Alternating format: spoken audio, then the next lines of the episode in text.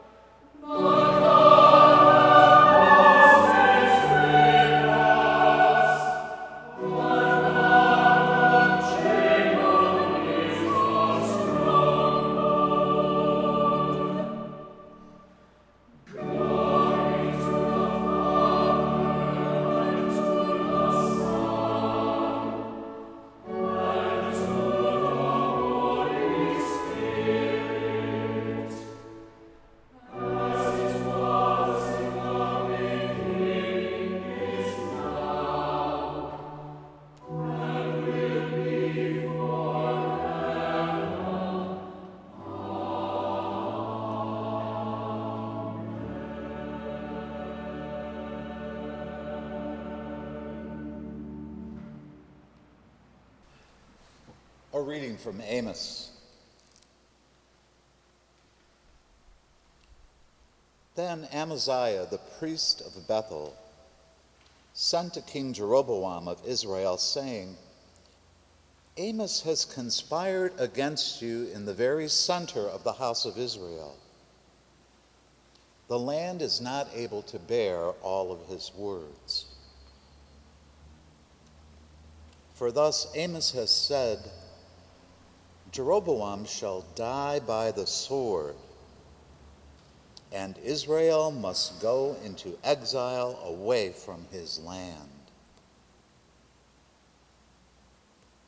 And Amaziah said to Amos, O seer, go, flee away to the land of Judah. Earn your bread there and prophesy there. But never again prophesy at Bethel, for it is the king's sanctuary, and it is a temple of the kingdom. Then Amos answered Amaziah, I am no prophet, nor a prophet's son, but I am a herdsman and a dresser of sycamore trees. And the Lord took me from following the flock, and the Lord said to me, Go prophesy to my people, Israel. Hear what the Spirit is saying to God's people. Thanks, to God.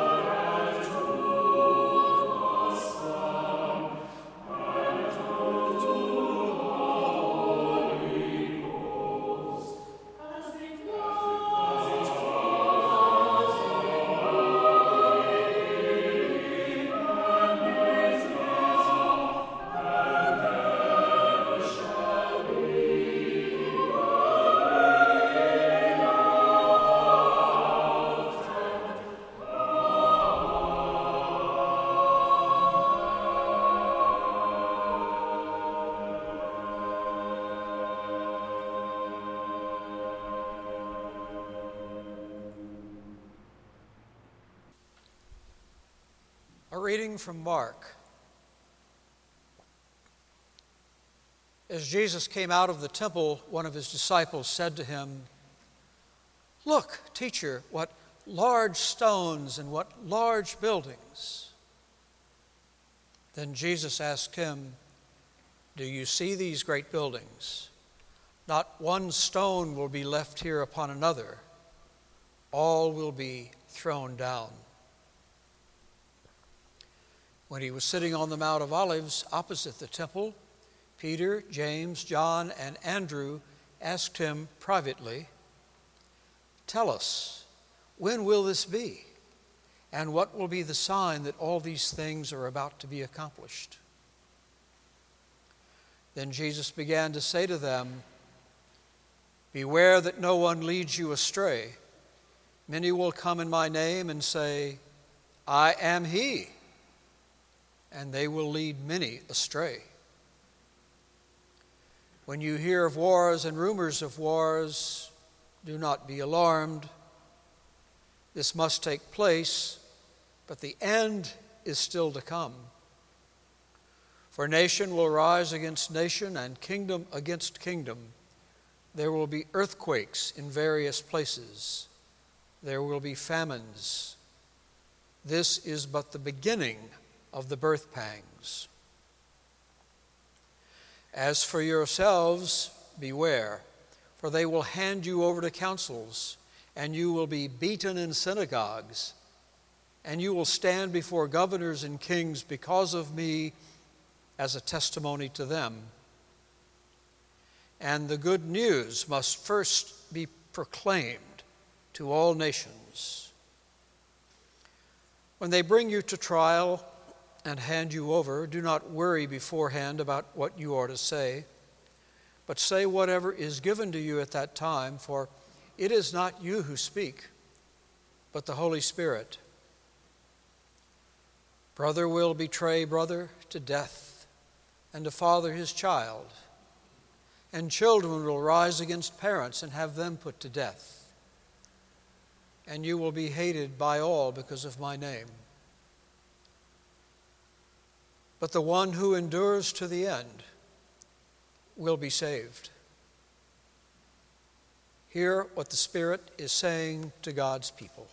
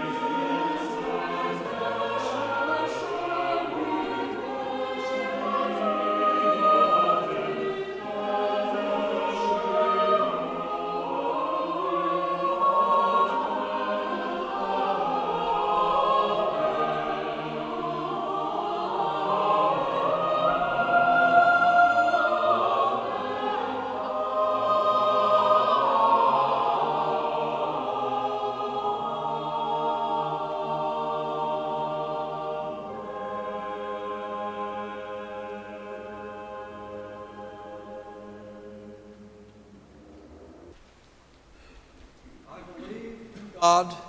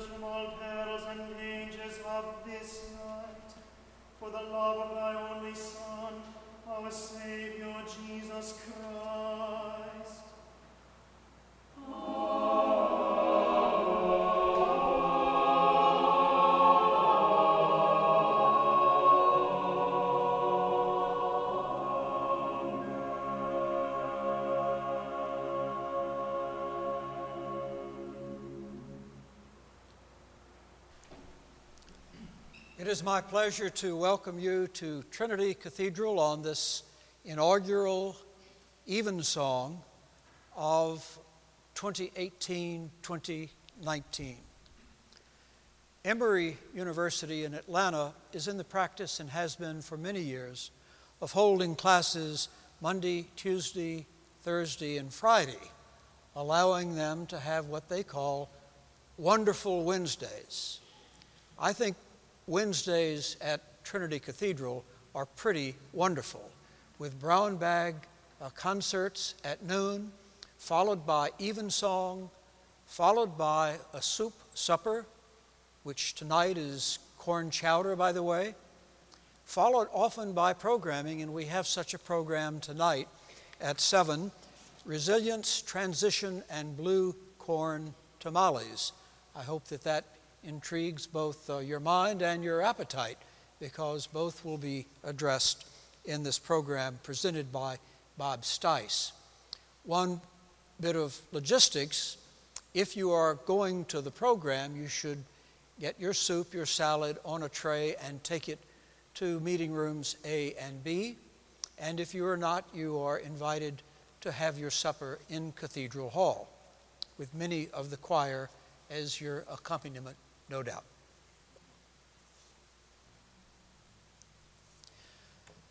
We remember today Bishop George Bell on the anniversary of his death 60 years ago. Our remembrance is timely for reasons both worthy and distressing. It is difficult to create a homily in the midst of an unresolved controversy. But it would be irresponsible not to acknowledge that our remembrance is problematical. First, the easy part. We commemorate a 20th century Anglican bishop, social activist, and theologian who was influential in the early ecumenical movement, vehement in his opposition to Nazism, principled in his criticism of Allied military strategy in World War II, and adamant in his opposition to the atomic arms race. At the first meeting of the World Council of Churches following World War I, he distinguished himself as what today we would call a champion of diversity.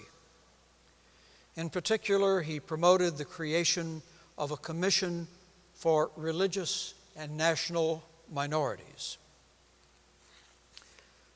Later, having then been appointed Bishop of Chichester, he worked to ameliorate suffering caused by the Great Depression and developed formal structures linking his diocese with workers' organizations. His was one of the earliest and strongest voices against Nazism. He sounded the alarm about Nazi anti Semitic views in April 1933. And in June 1934, he signed a declaration that stated that Christian belief and National Socialism, Nazism, were incompatible. He was not a pacifist. He believed that the Axis had to be fought and should be defeated. But during World War II, he used his position in the House of Lords to condemn the Allied strategy of area bombing, which resulted in mass civilian deaths. And he expressed particular concern for the millions of civilians displaced by the war. As our collect indicated, civilians, regardless of side. And then, following the war, he voiced his concern about the atomic arms race and condemned the Cold War. In sum, we remember Bishop George Bell as a thoughtful, creative, principled, and active figure in our church. Well worth remembering on October 3rd. The difficult part of this homily arises from our awareness that in 1995, nearly 40 years after the death of Bishop Bell, the Diocese of Chichester received a complaint from a woman that she had been abused by Bishop Bell when she was a child during the 1940s and early 1950s. The diocese, for whatever reason, chose not to notify the police. In 2013, just five years ago, the Archbishop of Canterbury received a follow up complaint and looked into the matter. And in 2015, the Church of England released a statement apologizing for the alleged abuse and authorizing payment to the complainant, to a woman then in her 70s, of nearly 17,000 pounds. Widespread concerns about the statement and the payment led to the commissioning by the Church of England of an independent panel led by Lord Carlile of Berriew. The panel concluded that while the church had acted in good faith, its processes had been inadequate to protect the accused. The panel found many errors in the proceedings, including failures to pursue obvious lines of inquiry. The panel did not reach a conclusion as to the validity of the allegations, but it concluded that there had been, and I quote, a rush to judgment, unquote. To bring this story up to date, in January of this year, the Church of England announced that it had received and passed on to the police fresh information on Bishop Bell. Lord Carlile described this announcement as, quote, unwise, unnecessary, and foolish, unquote. The most recent information is that the police, who duly reopened their investigation, have now declared the matter closed and have stated that no further action will be taken. At a time when our Congress is sharply divided over a nomination to the Supreme Court, when we see someone who was once a popular sitcom father led away to jail in handcuffs, when we wonder whether it is okay to laugh at discredited comedians, or be moved by actors accused of harassment, or listen to cherished recordings made by disgraced conductors. We find it difficult to resolve our uncertainties. In the case of an esteemed bishop accused some 50 years after his death presents the problem in an acutely painful way. Can we be grateful for all that Bishop Bell accomplished while acknowledging the gravity of the allegations that were made against him? Can we find good faith both in the concerns expressed by the Archbishop of Canterbury and in the dismay expressed by those who believe the Archbishop has maligned the memory of a notable leader?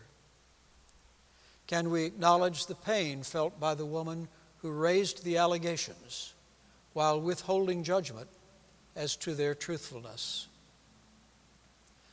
Sometimes a homily can propose answers to questions like these. Sometimes all that is possible is to raise such questions for our prayerful consideration, and this is one of those homilies. Sometimes, Brian McLaren says, we pray out of our perplexity when there is no winning, no solutions, answers, or consolations in sight. At such times, in such prayers, we must seek, he says, and I quote, the strength of ruthless honesty, the courage of dogged endurance, the companionship of the disillusioned, the determination of the long distance runner who won't give up even though exhausted.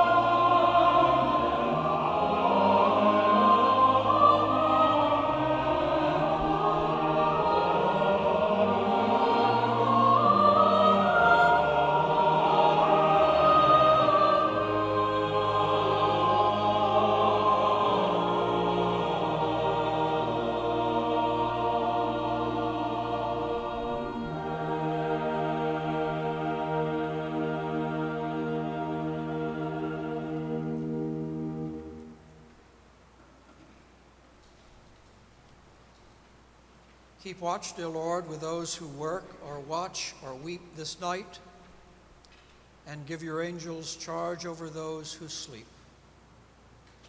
Tend the sick, Lord Christ. Give rest to the weary. Bless the dying. Soothe the suffering. Pity the afflicted. Shield the joyous. And all for your love's sake. Amen. Since it is by your mercy, O God, that another day has been added to our lives, we here dedicate ourselves, our bodies and souls, to you and to your service. In which resolution, God, confirm and strengthen us, that as we grow in age, we may grow in grace and in the knowledge of our Redeemer, Jesus Christ, in whose name we offer these our imperfect prayers. We pray together. Lord, it is night. The night is for stillness. Let us be still in the presence of God. It is night after a long day. What has been done has been done. What has not been done has not been done. Let it be. The night is dark. Let our fears of the darkness of the world and of our own lives rest in you. The night is quiet. Let the quietness of your peace enfold us, all dear to us, and all who have no peace. The night heralds the dawn. Let us look expectantly to a new day, new joys, new possibilities. In your name we pray. Amen. Let us bless the Lord. Thanks be to God.